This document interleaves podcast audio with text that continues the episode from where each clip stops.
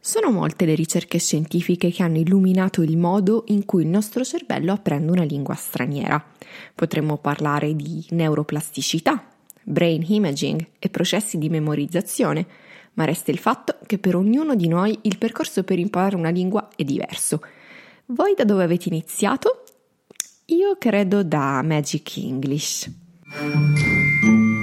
Stai ascoltando La Lingua Acciuta, un podcast sulle meraviglie e le stranezze della comunicazione linguistica, scritto da Elenia Zodiaco e sponsorizzato da Babbel, l'app per l'apprendimento delle lingue straniere.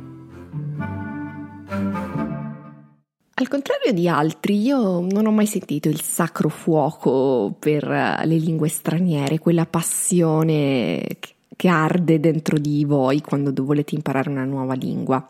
Infatti, da che ricordi, non ho mai mostrato un particolare, una particolare inclinazione né un particolare talento per l'apprendimento di altre lingue, né sono stata esposta all'ascolto passivo, se escludiamo il dialetto siciliano.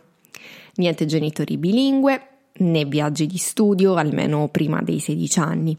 Non è stato quindi il talento né la curiosità a spingermi a imparare bene altre lingue.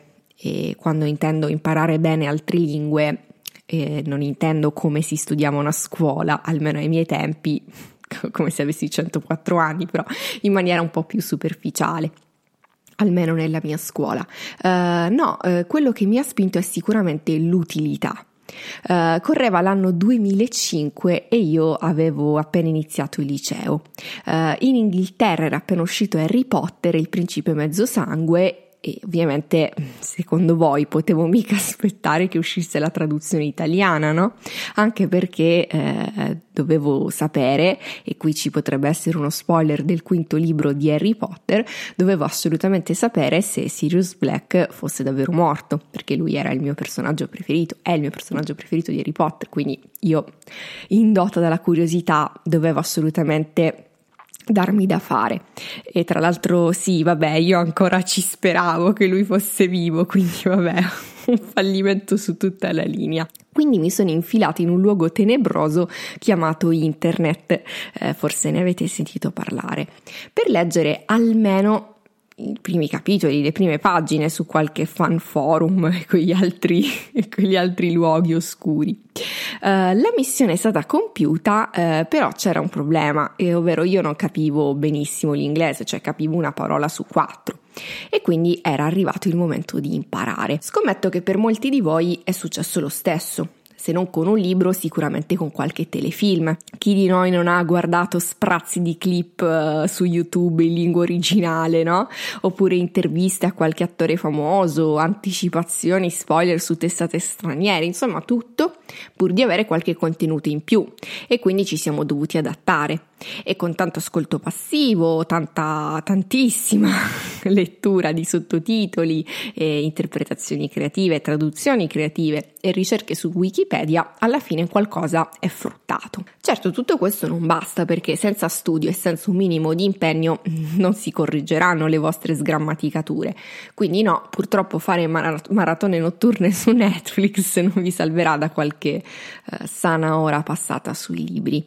Tra l'altro molte persone si spazientiscono subito quando non vedono dei risultati immediati, eh, ma eh, diciamolo chiaramente, imparare le lingue non è come eh, la matematica, eh, non è una serie di formule da imparare che vi serviranno a risolvere degli esercizi, non sono dei rompicapi, eh, è un processo molto lungo eh, che tra l'altro se si interrompe è difficile riprendere, se non vi mantenete allenati è la fine.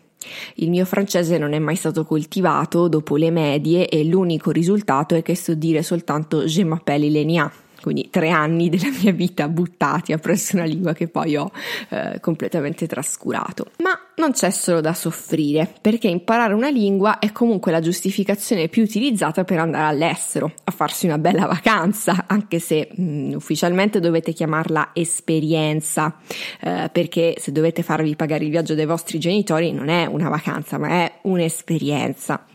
E se non siete riusciti a fare i viaggi studio estivi o gli anni di scambio al liceo, potreste sempre recuperare dopo con l'Erasmus il prodotto più felice dell'Unione Europea eh, e anche uno dei modi più efficaci per imparare davvero una lingua, perché siete obbligati, eh, obbligati dalle incombenze quotidiane a pensare, a scrivere e soprattutto a parlare in quella lingua con altre persone. Una delle incertezze più grandi per chi sta imparando infatti è quella di esprimersi quando si è in gruppo, quando gli interlocutori sono più di due eh, ecco, in quel caso essere obbligati dalle circostanze è un ottimo modo per allenarsi. Quindi sì, fare un'esperienza all'estero è utilissimo per immergersi il più possibile nella cultura di una lingua. E se prima potevate mantenervi in contatto con eh, i vari flirt, le varie conoscenze fatte all'estero attraverso i cosiddetti la corrispondenza, quindi pen friends, eh, le lettere agli amici di penna, oggi potete benissimo parlarci anche su Skype, che forse è anche meglio meglio. Comunque, eh, diciamo che questo però esclude una parte di popolazione che magari non ha le uh, disponibilità economiche per fare dei viaggi all'estero eh, e quindi uh, parliamo anche di altro. Ecco, le iniziative non mancano anche, in, anche low cost, diciamo. Di solito mh, mm, basta andare su Facebook per scovare eventi nella propria città come aperitivi in lingua, cene multiculturali e altre occasioni per continuare a esercitarvi con altre persone. Se frequentate l'università sicuramente uh, avrete notato appunto affisse ehm, alle bacheche mh, del, dei corridoi della vostra università delle locandine riguardo a questi eventi perché sono molto comuni, soprattutto perché anche se voi non potete andare in Erasmus, ricordatevi che l'Erasmus verrà da voi, nel senso che ci saranno sicuramente degli studenti stranieri nella vostra università. Ecco, potreste offrirvi, eh, potreste offrire il vostro aiuto, fargli da cicerone. Ma in questa puntata volevo anche parlare di un'altra questione che salta sempre fuori quando si sta imparando una nuova lingua, ovvero l'ossessione per gli accenti. Uh, il mio consiglio è quello di non disperarvi e di non farvi scoraggiare, perché un conto è la corretta pronuncia e quella ovviamente è fondamentale per farsi capire. Un altro è assimilare completamente l'accento di una terra che in fondo non ci apparterrà mai fino in fondo. Capisco che a molte persone piaccia da impazzire l'accento british eh, e eh, se vi riesce naturale, liberissimi di utilizzarlo. Eh, tuttavia trovo che non sia giusto omologarsi per forza, anche perdendo quel tratto culturale, quella diversità culturale della propria lingua natia. Ora, io non dico che dobbiamo parlare come Berlusconi, Nosolli, eh, però ehm, che si senta un po' quando si parla inglese, spagnolo, tedesco, francese quello che è una provenienza diversa, può essere, anzi io ritengo che sia un arricchimento e non sempre visto come qualcosa di inaccurato da correggere. Almeno questa ovviamente è la mia opinione, ma so che qui gli animi sono molto accesi perché c'è chi vuole che eh, chi parla inglese abbia per forza l'accento del Regno Unito, ehm, quindi praticamente gli australiani parlano in ebraico forse, per, per, chi, parla, per chi ama ehm, l'inglese puro della Britannia. E, però mh, io personalmente non sono di questo avviso. Uh, ripeto, se vi piace l'accento british e quando parlate inglese volete assolutamente imitarlo, volete assolutamente replicarlo, liberissimi di farlo. La mia non è una critica a chi si sforza di avere l'accento perfetto. Assolutamente no. Io sto dicendo che se sento una persona che viene dal Pakistan parlare in inglese e non ha l'accento british, sinceramente non mi interessa, ecco, anzi, non mi dà fastidio e non lo ritengo un inglese peggiore di quello che magari parla inglese eh, con un perfetto accento ma poi sa metà del, del lessico o comunque ha la metà della padronanza, ecco.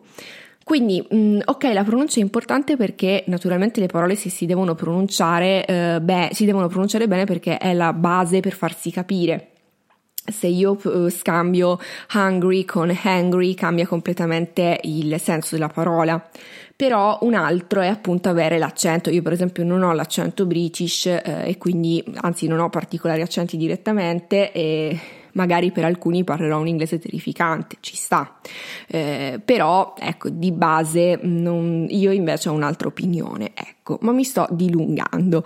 Andiamo avanti e passiamo all'ultimo tassello che può venirvi in aiuto per uh, l'apprendimento di una nuova lingua, ovvero la tecnologia che ci viene in soccorso quando tutte le altre opzioni che abbiamo esposto si sono rivelate infruttuose. Vabbè, noi siamo un po' di parte perché Babbel, voglio dire, è un esempio perfetto, no? per imparare le lingue, la, la comodità di utilizzare app e siti uh, per, um, per, imparare le lingue straniere è che sono sempre a portata di mano, che sono sempre disponibili e a tutto questo uh, si aggiunge anche il lato ludico e interattivo uh, che magari può stimolare alcuni, quindi quiz, test, cruciverba test di pronuncia e così via. Ovviamente non è per tutti perché altri invece preferiranno carta e penna per una migliore memorizzazione, altri preferiscono un maestro in carne ed ossa, un partner per esercitarsi. Fatto sta che, adesso questa è la parte fun fact, eh, il mercato di, delle applicazioni eh, per l'apprendimento delle lingue straniere è fortemente in crescita. Infatti il Corriere della Sera riporta, se per le scuole i classici supporti come libri, CD e DVD ci si aspetta un declino nelle vendite globali del 2,1% entro il 2018, per il settore tecnologico la crescita prevista è del 73% entro il 2019, pari a un giro d'affari di 14,5 miliardi di dollari, insomma, due spicci. Quindi le lingue non verranno a bussare alla vostra porta, siete voi che dovete andare alla montagna. La buona notizia è che i metodi sono tanti, non vi resta che sceglierne uno e buttarvi. Speriamo che nei propositi del 2019 ci sia quello di imparare almeno una lingua straniera Fatecelo sapere, infatti siamo giunti alla conclusione di questa puntata, come al solito vi invito a darci i vostri feedback, i vostri commenti, eh, sia alla, sui nostri social, i social di Bubble, eh, i miei, sia alla casella mail lalinguacciuta.bubble.com e vi invito anche a sbirciare il nostro sito per tutte le fonti, gli approfondimenti ed eventuali promozioni per l'utilizzo di Bubble. Eh, l'indirizzo a cui dovete andare è it.bubble.com slash lalinguacciuta piaciuta. Per questa puntata è tutto, io vi ringrazio per essere stati qui con noi e ci vediamo al prossimo episodio della Linguacciuta. Ciao!